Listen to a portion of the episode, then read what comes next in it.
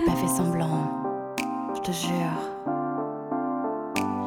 Бог створив чоловіка за подобою своєю, тому оголена натура. Чого тут соромитись?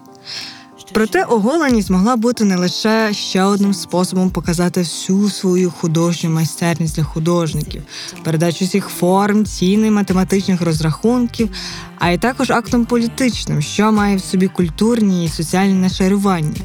І не треба забувати, що окрім картини є ще той, хто на неї дивиться, або радше той, хто її розглядає.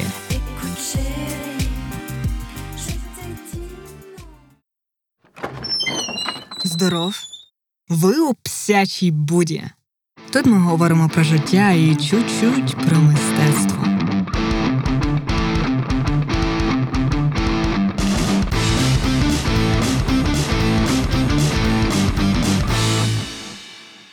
Сьогодні ми поговоримо про сексуальність, еротичність, людське тіло в мистецтві, чому тіло на картині таке далеке від реальності, де є межа між порнографією та еротикою, чи завжди оголеність це сексуально та еротично, що збуджує, а що змушує замислитись про життя.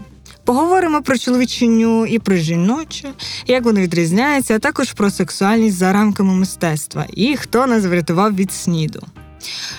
Усі жаліються на тіло з глянцю, з картинок, з інстаграму, недостатньо реально, нереалістично. Все це кліше та стандарти. Та взагалі ті стандарти мінливі. Сьогодні модно бути худою, завтра пишною, сьогодні класно бути а завтра дрищем.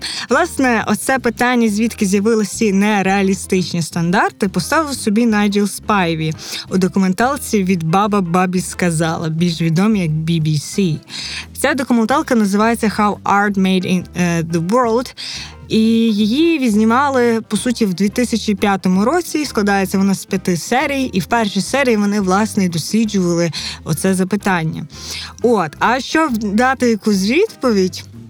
Справді нас відкидає далеко за межі, я не знаю, 20-го чи 19-го, чи навіть 18-го століття, а аж веде нас в палеолітний період. Оцей. Тобто, що відбувався 28 25 тисяч років назад до християнської ери. От, уявіть собі, Австрію у Нижній Австрії, власне, в 1908 році археологи знайшли таке дуже е, власне археолог, якого звали Йосиф Сомбаті, але їх там було ще двоє. Вони віднайшли дуже цікаву скульптурку. Невеличке така, е, таке скульптурне зображення жіночої фігури. Їх здебільшого в археології називають Венерами. Як ви знаєте, Венера богиня е, краси і плодючості, просто краси, точніше. От, а саме оцю скульптурку її назвали Вілендорська Венера, тому що її знайшли біля містечка Вілендорф. От е, ця статуетка, вона насправді, попри те, що її знайшли. В 1908 році вона вплинула кардинально на світ мистецтва і неодноразово з'являлася в популярній культурі. Зокрема, останній раз це був молодий папа. От що в ній взагалі таке дуже дивне і що дає нам можливість е, знайти все таки відповідь на питання про нереалістичні параметри. Отже, ця статуетка вона висотою приблизно 11 сантиметрів, вирізана з олітичного вапняку, якого насправді в цій місцевості немає. Тобто, що це значить, що її з собою хтось взяв. От що вона була така, не там поставили і забула, а з собою її носили. От, і підфарбована червоною вохрою. Е, найтемніше, що в тій було е, в тій статуетці, от, це те, що ем, вона була така, мовби обпливла жиром. От, та така груба, пишна, маленька фігурка з чіткими лініями, що підкреслюють її груди, пупок, статеві органи, її ті всі стегна. От. Але риси обличчя відсутні. Е, на голові не то волосся, не то яка шапка. Проте зрозуміло, коли ти дивишся на неї, що автор хотів заакцентувати виключно на її великому у такому, е, такому тілі. От в для е, археологів, істориків, там мистецтвознавців були якісь такі певні гіпотези. Вони придумали, щоб пояснити, чому власне той художник з цього періоду, дуже далекого, зобразив цю жінку так. І насправді. Насправді археологи потім знаходили дуже схожі фігурки, де обличчя було, ну, типу, нащо тобі то обличчя? Але от стегна, груди велетенські, то тобі потрібно більше. От одна з причин, чому так зображалося, те, що ймовірно в ту добу е, еталоном. Е, е, Можна сказати, не так еталоном, а величезне бажання в людей було бути ситими. От та обжирівша жінка, це власне була така мрія людей того часу, коли ти годув, ну, голодував дуже часто. От інший варіант це те, що е, гіперболізовані ці її груди, стегна, ймовірно, свідчили про те, що ця штучка, ця скульптурка використовувалась як е, такий божок, е, щоб і в твоїй родині діти родились, і твоя земля давала плоди. От ну насправді ніхто точно не знає, чому ця скульптурка виглядає саме так, чому її груди це більша половина її по суті тіла, і ніг неї взагалі просто немає. От. І в цьому в цій документалці від BBC Е, Вони насправді е, почали шукати цю відповідь, і їх завело аж до е, індійського невролога, психолога, доктора медицини, який займається по суті дослідженням те нашого мозгу. І звати його то індійське ім'я, тому воно буде дуже довге. Вілей Наур Субрамніан Рамачандран. От. Цей індійський невролог сказав, що він насправді е, завдяки своєму і своїй 20-літній е, діяльності знайшов відповідь на це запитання. І що це за відповідь? Отже, він роз він показав. Експеримент е, з дітьми, е, точніше з пташенятами чайок. Та чайка, та сама пташка з моря. От, е, як ви знаєте, птахи, коли хочуть нагодувати своїх дітей, вони прилітають до гнізда, пташенята це бачать, починають піднімати голову. От, і пташку тоді вириває всю їжу, яку їм треба спожити.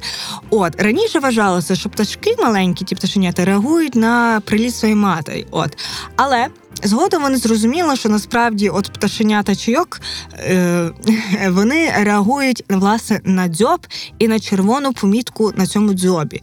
От як вони це зрозуміли, це дуже просто. Якось вони е, просто. Втикнула, можна так сказати, в гніздо з пташенятами жовту паличку з червоною такою позначкою, яка якби імітувала дзьоб чайки. І знаєте що? Правильно, пташенята зреагували різко, і вони почали дзьобати цей е, цю паличку, як мовби дзьобують дзьоб із своєї матері, очікуючи їжі. Звісно, що її не було. Тоді експериментатори вирішили ще щось спробувати. Подивитися, як воно запрацює, і на жовту, на жовту паличку вони поклали не одну е, таку лінію червону, а три і більше. І знаєте, що пташенята почали ще активніше дзьобати ту паличку. Їм навіть дали, е, можна сказати, на вибір. Паличку з однією червоною лінією і паличку з трьома червоними червоною лінії, лініями. І пташенята просто не реагували на цю, що з однією лінією, а дзьобила виключно ту, що з трьома. От. І оцей. Е, е, індійський невролог каже, що ймовірно, коли художник зображав цю жінку з гіперболізованими оцими частинами тіла, в його мозку відбувалися в принципі такі ж процеси, як і мозку тих пташенят. От тому, що е, йому хотілося, щоб отого, що е, е, ймовірно там. На той момент щось воно там провокувало, бла бла бла. От і тому це саме і гіперболізовувалось. Тобто ці стена, груди і власне цей велетенський жирний животик. От. Е, Далі в цьому фільмі розповідається, як та сама теорія насправді проявляється в Єгипті, в Греції. Але фільм ви можете переглянути самі, а ми ж залишимося в Древній Греції. От чому залишимось? Тому що в Греції е, греки вони власне були тими першими, які також почали гіперболізовувати певні.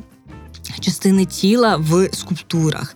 От, коли ви дивитесь на їхні скульптури, то вам здається, що вони суперреальні, бо дійсно майже там в людський розмір всі жили, видно, всі м'язи, тканини інколи. От. Але тут такий момент треба додати, власне говорячи про чоловічі ті скульптури. Е, В древньому е, в древній Греції було таке, ем, таке вірювання, що оскільки боги виглядають як люди, якщо ти будеш дбати про своє тіло, е, там качатись, ходити в зал, можна сказати, на той момент це було інакше. От то ти наближаєшся якби до рівня Бога. От щось таке. І відповідно.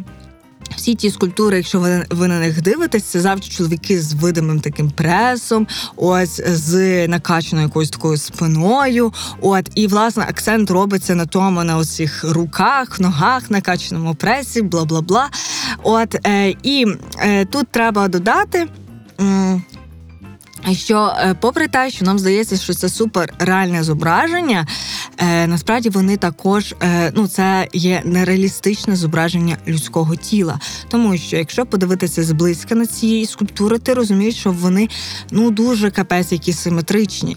От а насправді часто скульптори вони видовжували ноги цим скульптурам для того, щоб воно пропорційніше виглядало. Це один момент. Другий момент. Часто ці скульптори, до прикладу, робили більш видимішу цю, цю глибину в хребті, яку ми маємо. Ну коротше на спині, там така гарна накачана спина. А хоча е, скульптура сама стоїть в розслабленій позі, що мало ймовірно, і ти бачиш, що людина, ну ну ця скульптура не виглядає як накачаний, перекачаний мужик через стероїди, а звичайна така трохи там підкачана чоловіча скульптура, що абсолютно нереально, щоб отак хребет виглядав. Або інший момент, взагалі немає оцих. Ем, е, щоб не було видно отих, е, знаєте, углиблень, які біля копчика. От що власне хочеться тут сказати, що е, попри те, що воно суперреалістичне, але насправді ті скульптури вони підкреслювали. Ну, це не є ре- реальні скульптури, вони підкреслювали те, що вони вважали е, є важливим та ну і якби веде людину до тої досконалості. І власне є така класна книжка від британського мистецтвознавця Кеннета Кларка, яка так і називається The Nude, типу про ню. Яка вийшла ще в 1956 році, де він і пояснює, як власне від е, як оцей пройшов цей виник, цей перехід від оголеності до цієї художньої форми ню. І оця художня форма ню це інше ніж оголеність. Ню це більше власне про досконалість е, людського типу тіла, це якась така естетика. Ну а оголеність, ну то голе. От е, цікаво, що. Е, Вам напевно цікаво жінки, і що з ними сталося. В принципі, і чоловіча скульптура Греції вона говорила власне про силу і power. От і всі ці ідеї е, е, древньо е, грець, Римо і грецька вся ця культура, вона врешті перейшла в Ренесанс.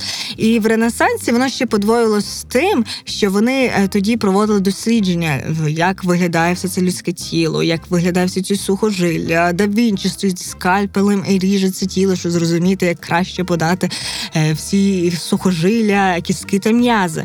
І відповідно, оці якісь математичні е, штуки, як вони зрозуміли розташування кісток, воно в цих картинах воно також, як би можна сказати, гіперболізовується.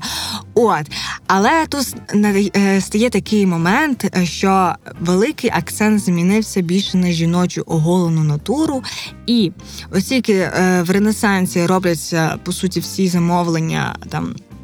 Все це робиться на замовлення. Ніхто так не просто не ліпить скульптуру. Є е, клієнт, можна сказати, патрон, який приходить від тобі гроші за це все. І е, тоді, ем, е, в оскільки.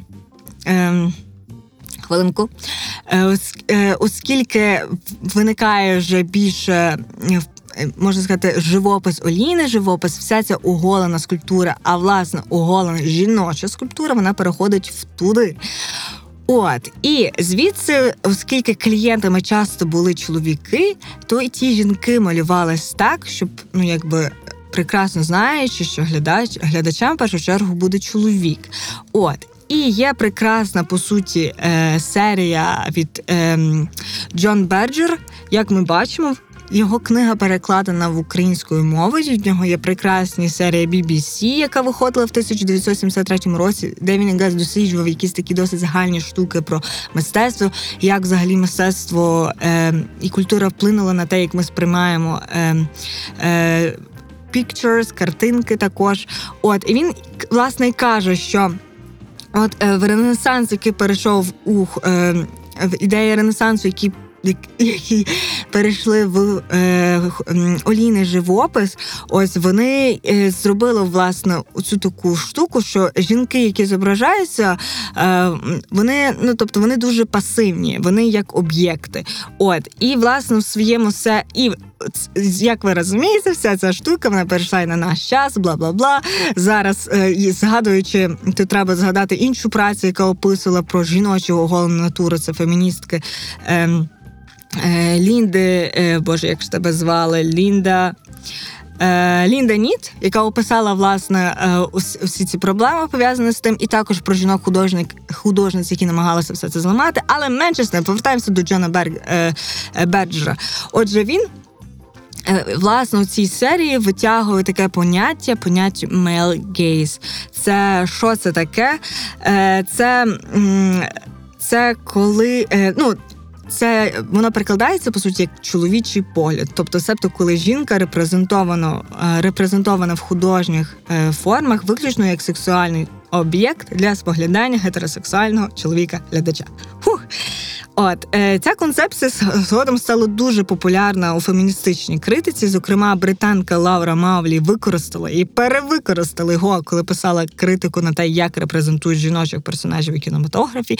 І Якщо у вас є запитання, як їх репрезентують, то згадайте просто Меган Фокс. От у неї є прекрасне все. Visual Pleasure and Narrative Cinema. Це власне про те, що я щойно сказала, яке вийшло в 1975 році. Але я також бачила, що згодом Лауру і взагалі такий підхід, що виключно там е, жінки жертви мистецтва, жінки жертви історії досі критикували. От і це була інша феміністка, вже американка Пальма Каміла.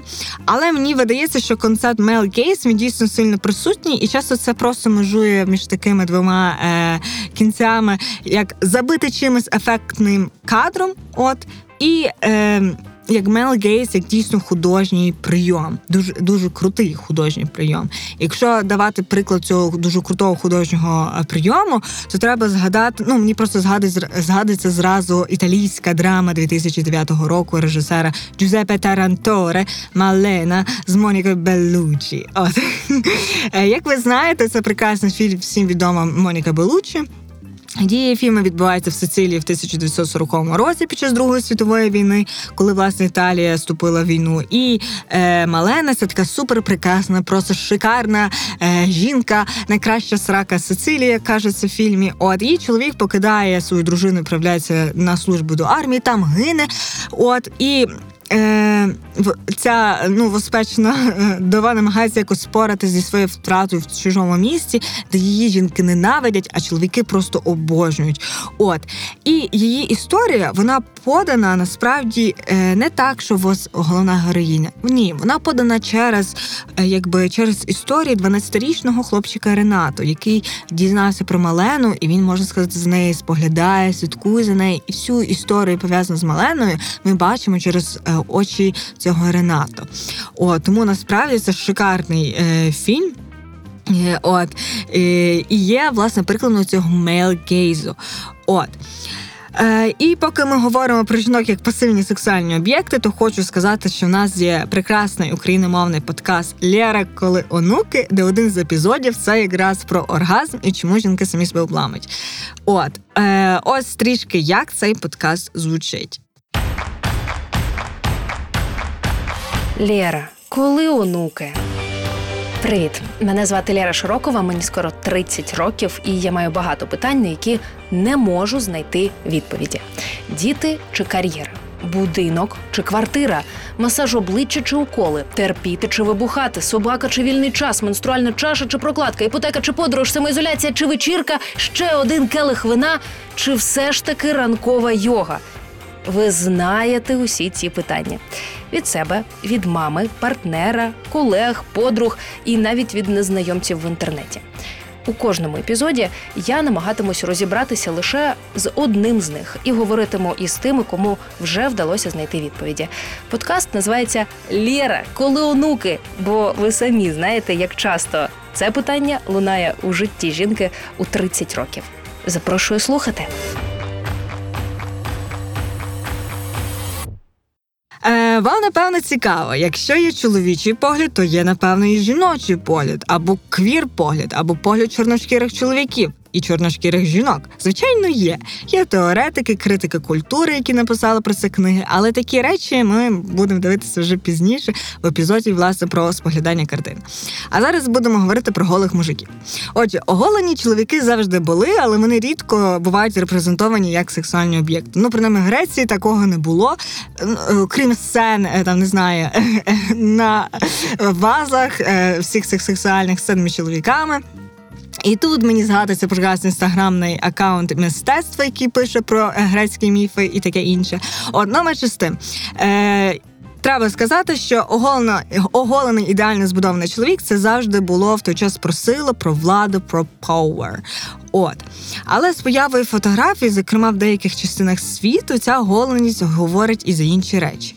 Для початку треба сказати, що є така прекрасна ще книжка, яку я недавно читала. Це книга про е, про те, е, як по-різному було сфотографоване чоловіче тіло. Називається ця книга Fully Exposed Male Nude in Photography. В 95-му році вийшла. І там і про чоловічі ню з домашніх архівів, і для підручників з медицини, і, зокрема, фотографії як допоміжний інструмент для малювання картин. Бо як власне ню взагалі перейшло в фотографію раніше, а це з середини 19 століття, художники фотографували моделей і чоловіків і жінок, голих, звісно, щоб пізніше з цього змальовувати картину. Ну, типу. Ну так, якісь такі пози, ось таке. Це було дешевше, ніж платити моделі декілька, е, ну там. Приходити декілька разів на рік, годинами е, стояти. От. Е, І один з таких художників був, власне, француз доби романтизму ще Ежен де Лекруа. Ви всі добре його знаєте завдяки картині Свобода, що веде народ. Е, Там, власне, намальована така гола жінка, ну майже гола, несе прапор, принаймні це видно. Отже, і написав він її ще в 1830 році, її можна побачити в Луврі. От, але не будемо заходити заходити так далеко історично та географічно, бо в Україні було прекрасне провокаційне явище, що стосується чоловічого ню. А саме в 1960-70-х роках у Харкові, що мистецтвознавці називають Харківська школа фотографій. Як ви знаєте, це ще період радянського союзу, сексу там, звісно, не було. От і е, як е, власне там могла взагалі існувати існувати жіноченю і чоловіченю, воно існувало провокативно. От, але тут треба е, таку штуку згадати, що е, оскільки в радянському союзі було дуже досить популярно ходити на всілякі гуртки, е, займатися, я не знаю, вишиванням. Це була дуже активна пропаганда, що ти що ти активний учасник суспільства. Е, соціуму. От і е, фотографія це було наймасовіше хобі в СРСР. Існувала велетенська кількість професійних е, об'єднань і регіональних фотоклубів. От і власне у Харкові е, на машинобудівному заводі до 1955 році виробляють популярний радянський аналог якогось лейка фотограф фотоапарату, який називався ФЕТ. От і. Е, найвідоміший, напевно, з харківської е, школи фотографії це Борис Михайлов, який продається дуже дорого за кордоном.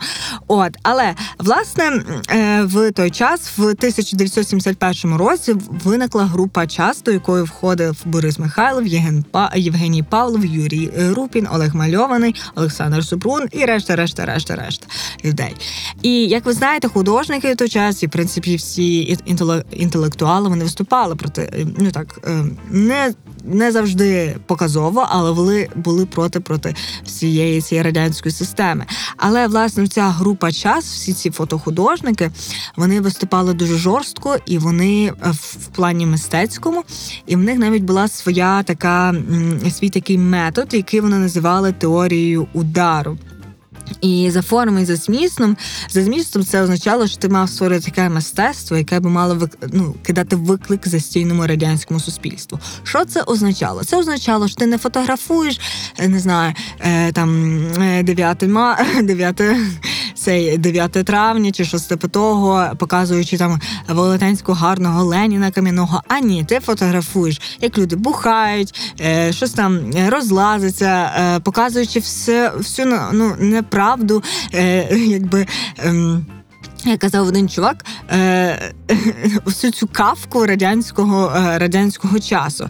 І оголена натура, а зокрема оголене чоловіче ню, було одним зі способом е, показати оцей, ну якби втілити цю теорію удару. Тому що оголений, е, оголена натура, ну ще жіноча могла бути, ну так, типу, схована, щоб це ніхто сильно не бачив. Ти просто відкриваєш собі десь картинку. Як ви знаєте, Параджанов, там є прекрасна сцена в тіні забутих предків, де оголена килина, чи як її звали, вона обертається так.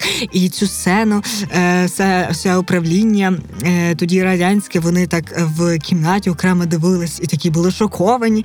От, тобто, це ще можна було, але чоловіченню це взагалі не можна було. От е, я свого часу робила курсову роботу і брала інтерв'ю в художника, фотохудожника, який також е, займався, фотографував оголених людей е, в сім- 80-х роках у Львові. То він казав.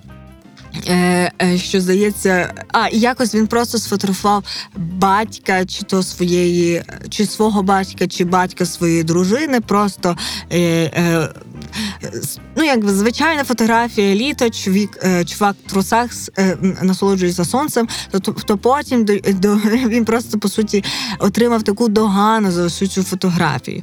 От і мені найбільш напевно імпонує е, власне Юрій Рупін який е, зробив класну неймовірну серію е, сауна, де він сфотографував чоловічу ню е, чоловіків власне в сауні.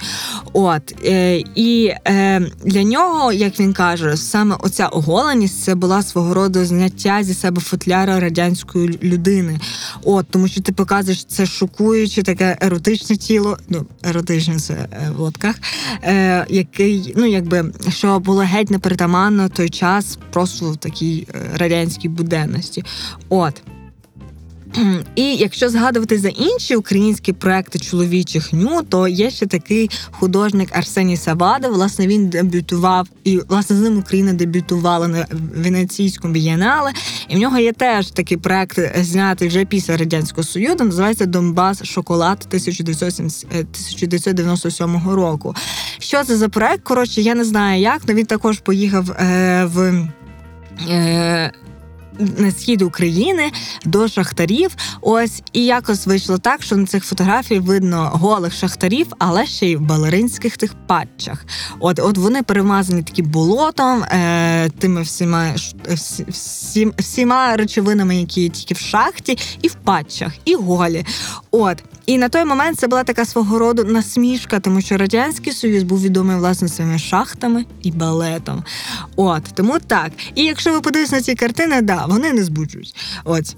Е, і Взагалі, Савад він сам по собі досить радикальний художник. В нього, коли намагалася знайти більше інформації про от власну це е, цю його роботу Донбас Шоколад, то я натрапила на іншу його роботу, яка називається е, Господи, як ж тебе називалась? Е, коротше, вона називалася Книга мертвих. О, книга мертвих. І я не знаю, як йому це дозволили, але коротше, це є фотопроект, який він знімав в морзі. Де об'єктами власне були трупи інших людей, взагалі за масштабами реальності мені здається проект. І на фотографіях е, власне цих ці трупи перебрали спеціально для цих фотографій, і їх поставили такі, якби можна сказати, позами, бо вони ще живі. Виглядає це дуже химерно і дуже так неприємно. Гірше ніж герс. Ось е, ну так. Тому Е, як ви бачите, чоловіченю в власне в художній е, е, в художньому полі воно як е, ну і тоді, і зараз воно має в собі геть інше, аніж те, що мало жіноче ню. От. Ну, а тепер поговоримо про гей-рак. Е, синдром набутого імунодефіциту взагалі було вперше зафіксовано в США. Це я говорю про СПІД в 1983 році.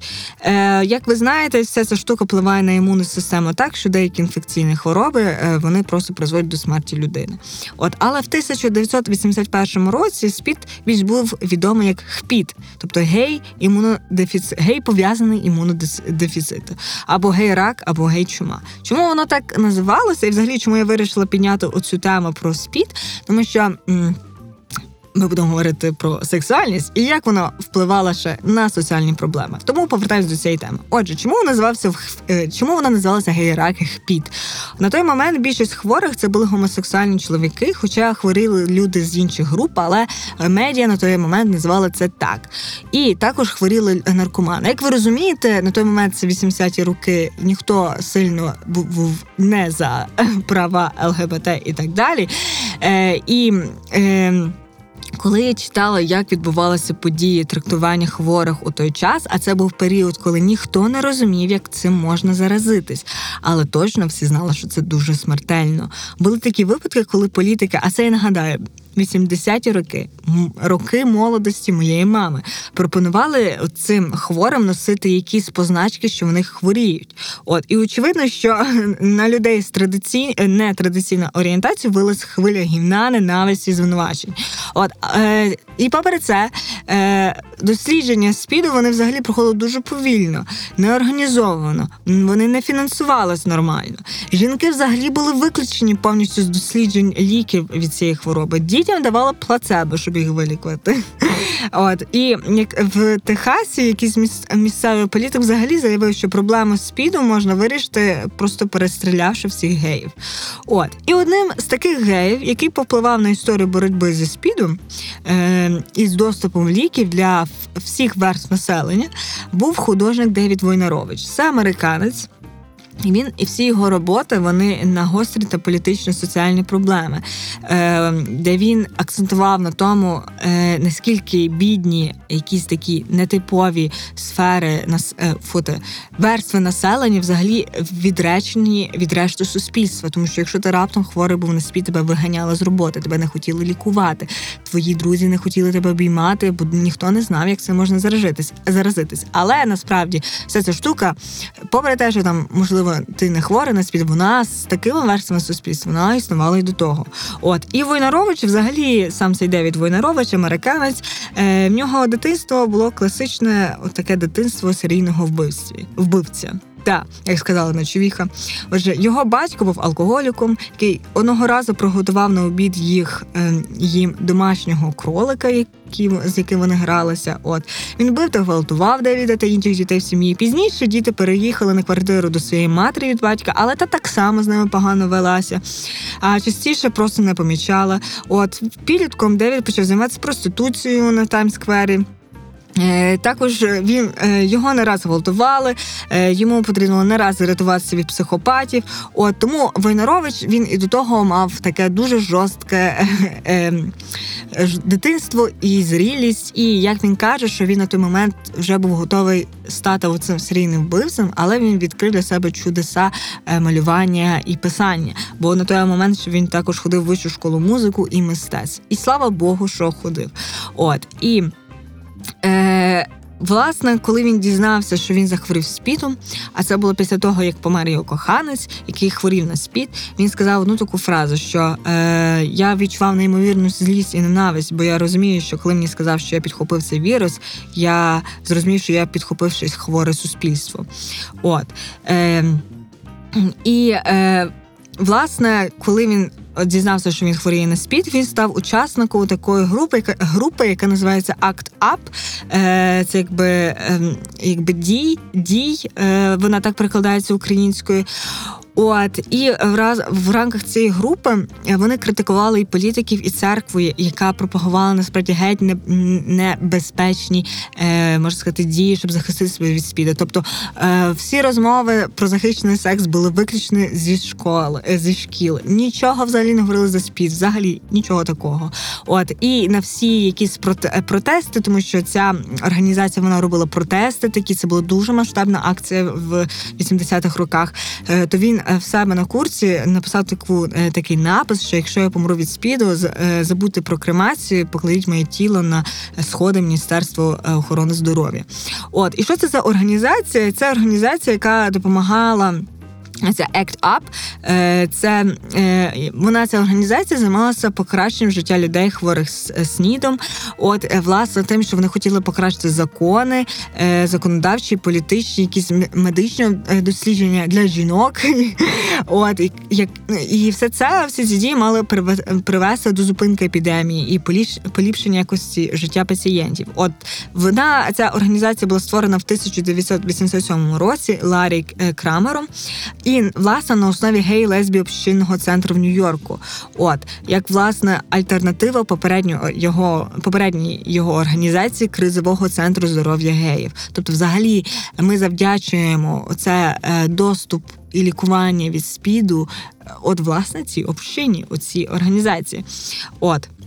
Вони робили досить багато радикальних акцій. Е, Зокрема, одна з них це напевно, коли Войнарович помер, його похорони перетворили у цілу політичну акцію. Тіло його все ж таки кремували, е, але попіл вони розсипали на газоні поряд з Білим домом. І один з е, лозунгів акції був, що Девід Войнарович, там знаєте, як на дому в тих пам'ятках. Пише дату смерті життя 1954-1992, помер від спіду через байдужість влади. І власне, що це була за байдужість? Не був не було до ліків. Якщо були, вони були страшенно дорогі.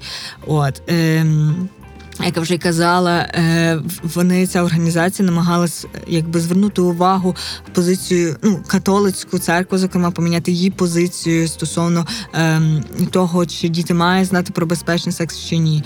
Коротше, тому вони зробили досить багато хорошого. Зараз бути віл-інфікованим не настільки лячно, бо є антиретровірусна терапія, яка дозволяє жити повноцінним життям. Але немає поки таблетки, яка вилікує хворе суспільство. На жаль, ну все. Я задовбалась говорити. Сподіваюсь, вам сподобалось. З вами була псяча Буда. Заходьте ще.